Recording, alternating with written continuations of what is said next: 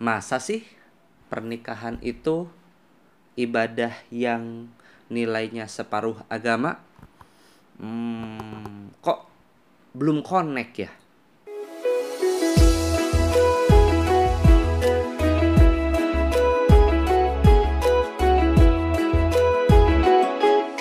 Assalamualaikum warahmatullahi wabarakatuh Sobat JDA sekalian Mohon maaf ya Ini long hiatus banget. Ini udah kayak komik Hunter x Hunter aja nih ya Udah lama banget. Eh Tapi punten buat anda yang nggak ngikutin komik Uh, jadi mungkin nggak tahu Hunter x Hunter apa tapi kalau yang ngikutin komik Hunter x Hunter tahu kan ya hiatusnya itu lama banget. Dan sama mohon maaf juga ini hiatus podcast ini sempat agak lama. Dan tapi insya Allah ke depannya kita bakal rutinin lagi ya kayak biasanya. Semoga insya Allah uh, saya juga ngarep ya ngobrolan-ngobrolan kita sesederhana ini bisa bantu teman-teman pendengar sekalian dapat aha. Nah dapat aha momennya gitu kira-kira seperti itu. Dan jujur aja sih kalau yang mau kita obrolin sekarang ini tema yang mau saya angkat sekarang ini jujur aja saya pernah berada di kondisi yang mempertanyakan gitu. Masa sih uh, pernikahan itu ibadah yang menyempurnakan separuh agama gitu karena uh, dalam pemahaman saya saat itu kok nggak worth ya. Kesannya nggak worth gitu. Tahu nggak kenapa nggak worth gitu? Ya soalnya aneh aja.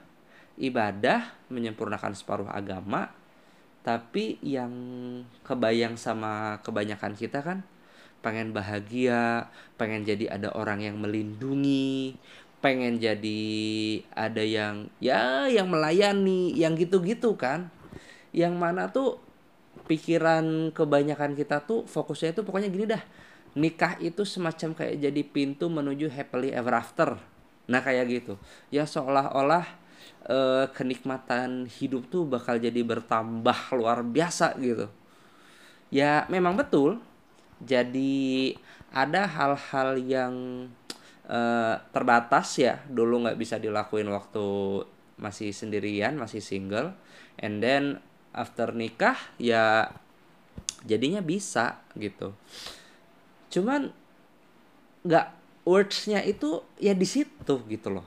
Kok uh, pintu menuju happily ever after doang gitu dan uh, itu nilainya separuh agama tuh gak apa ya I feel ada keanehan gitu di sini soalnya ternyata yang kurasain kayak gitu tuh oh karena memang saya selama ini salah paham gitu karena kan gini juga ya eh, teman-teman sekalian.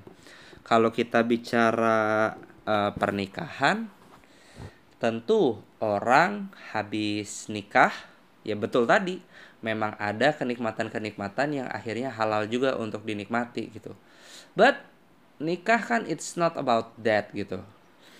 Jadi kalau kita lihat dari one side of a coin, uh, nikah itu waktunya kita itu tetap sama 24 jam. Tapi once kita sudah melakukan akad berarti peran kita tuh nambah. Misalkan kalau saya ya jadi suami dan jadi ayah. Ya tentu nggak langsung jadi ayah ya. Tapi jadi suami dulu terus ketika istri hamil jadi ayah gitu kan. Dan peran itu tuh nambah gitu. Dan buat sahabat pendengar yang perempuan juga ya peran itu kan nambah. Dari istri dari jadi istri, jadi ibu dan itu nambah. Tapi waktu kita tetap sama 24 jam. Konsekuensi dari bertambahnya peran itu tuh itu tuh adalah bertambahnya kewajiban kita. Karena setiap peran dalam kehidupan kita kan sebelum nikah tuh kita aja udah punya peran kan. Peran sebagai anak dari orang tua kita misalkan. Terus misalkan kalau kita masih kuliah berarti kita mahasiswa yang juga peran itu juga ada tanggung jawabnya. Atau kalau misalkan kita kerja ya peran itu juga ada tanggung jawabnya. Tanggung jawab sama pak bos Dan atau kalau misalnya kita bikin bisnis, ya bukan berarti kita bisa tanda kutip seenaknya juga kan milih waktu kerja justru malah lebih menantang karena kita betul-betul uh, berlatih untuk berdiri sendiri gitu. Nah, jadi setiap peran yang kita ambil itu pasti meminta tanggung jawab dari kita. Dan tidak juga termasuk juga tentang pernikahan gitu. Jadi pernikahan itu bukan hanya sekedar tentang pintu menuju happily ever after ya. Tapi nikah itu ada tambahan-tambahan tanggung jawab yang mana ternyata ini banyak yang miss gitu banyak yang miss sehingga apa kebayang nggak ada seseorang sepasang suami istri sepasang laki-laki perempuan menikah gitu ya expectnya itu adalah wah asik nih ada yang ngelayanin ada yang ngertiin gua seutuhnya. Eh ternyata nggak kejadian. Rasanya gimana? Belum lagi ternyata nanti ketika udah punya anak eh ternyata tanggung jawabnya menantang. Ah. Kebayang nggak tuh patahnya ekspektasi yang diakibatkan ekspektasi itu muncul dari mimpi-mimpi atau angan-angan yang nggak jelas gitu.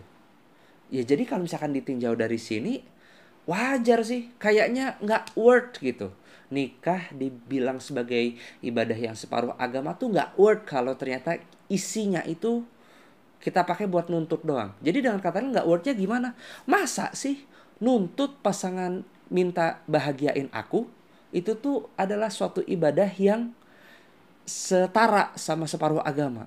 Kan gak make sense. ya gak? Gak make sense. Tapi kalau misalnya kita pandang dari kacamata tanggung jawab, responsibility tadi, responsibility bahwa ternyata menikah itu ternyata ada tugas mulia di balik situ. Nah, ini yang mulai aku curiga. Jadi kan ibadah itu apa sih? Jadi kan gini ya, uh, kita itu manusia itu uh, hidup ke dunia ini memang sudah uh, Allah desain untuk menjadi seorang hamba abid ya hamba abid. Uh, hambanya Allah. Dan hamba itu sebetulnya istilah yang cenderung halus sih. Nggak tahu kenapa kalau saya sendiri lebih suka sama istilah budak. Jadi abd itu budak. Abdullah itu hamba Allah betul tapi kok kayaknya lebih cocok budaknya Allah gitu. Gitu kan? Soalnya ada ya di Azariat 56 kalau nggak salah. Bunyinya kurang lebih tuh gimana sih? Wa ma khalaqtul jinna wal insa illa liya'budun uh, setiap apa namanya maka tidaklah kami ciptakan jin dan manusia untuk beribadah. Karena manusia itu diciptakan untuk jadi abid gitu ya maka sudah menjadi fungsi dasar manusia. Dia pasti perlu menjadi abid tertentu. Entah dia bisa jadi kalau dia tidak jadi abidnya Allah boleh jadi dia jadi abidnya uang gitu. Yang dipikirin uang terus-terusan misalnya kayak gitu kan. Abidnya kekuasaan atau mungkin abidnya nafsunya sendiri ya dan masih banyak lainnya karena fungsi dasar manusia itu adalah abid hamba, dia pasti perlu menjadi budak bagi sesuatu. Nah, jadi abid itu gitu. Abid itu adalah uh, budak atau hamba ya.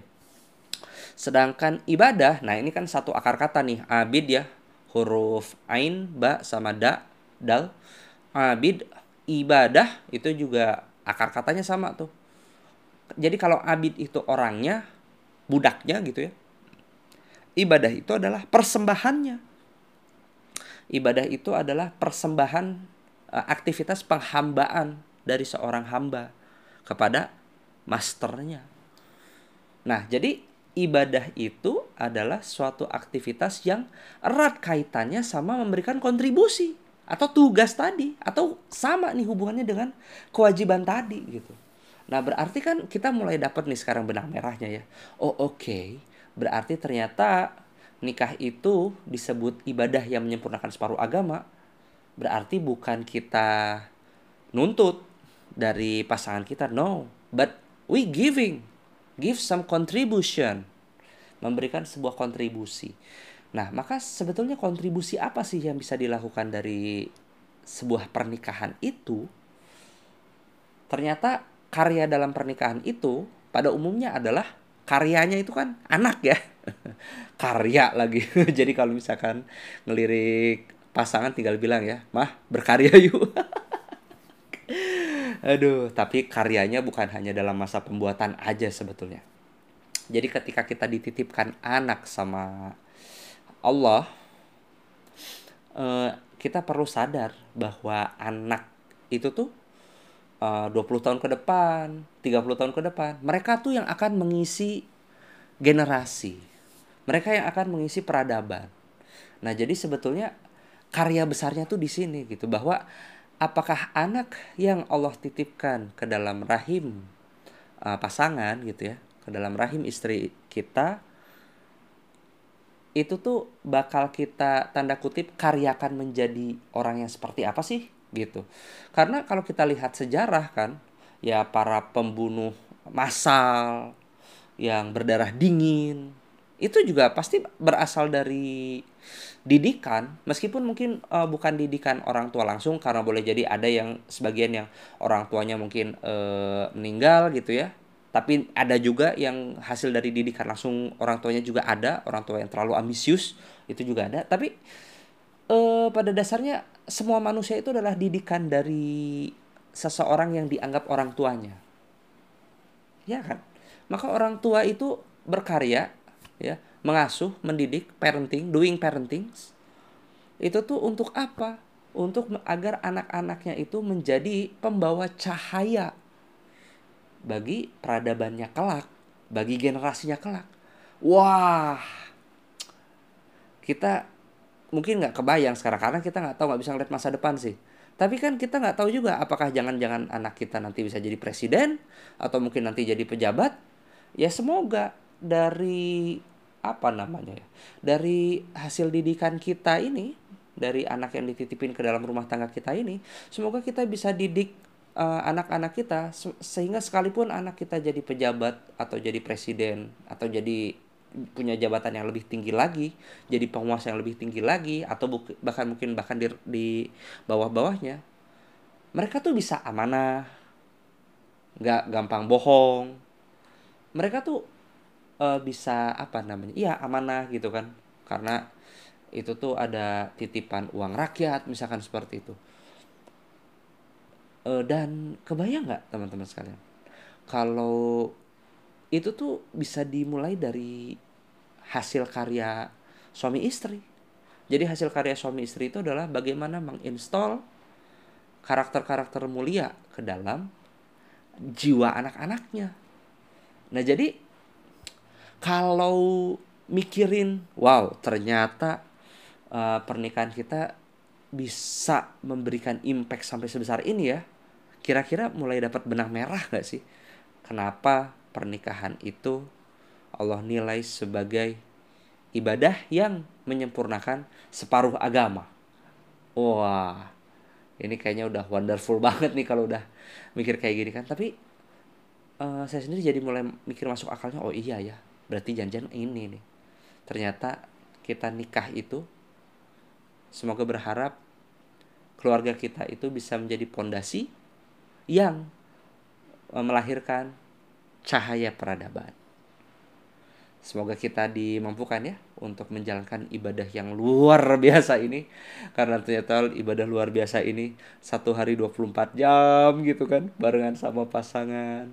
Kadang-kadang kita perlu wah ya menata hati dan kemudian ketika udah ada anak juga kita perlu ada ilmu dan macam-macam tapi semoga Allah kuatkan kita dan semoga dengan kita bisa membangun sebuah keluarga yang baik dengan membangun sebuah keluarga yang membangun peradaban seperti itu semoga nantinya endingnya kita bisa berkumpul di jannah nanti bareng-bareng bareng sama Rasulullah Shallallahu Alaihi Wasallam Sekian dari saya, teman-teman sekalian. Semoga bermanfaat. Yuk, mari kita mulai arahkan pernikahan kita seperti bagaimana inginnya Allah.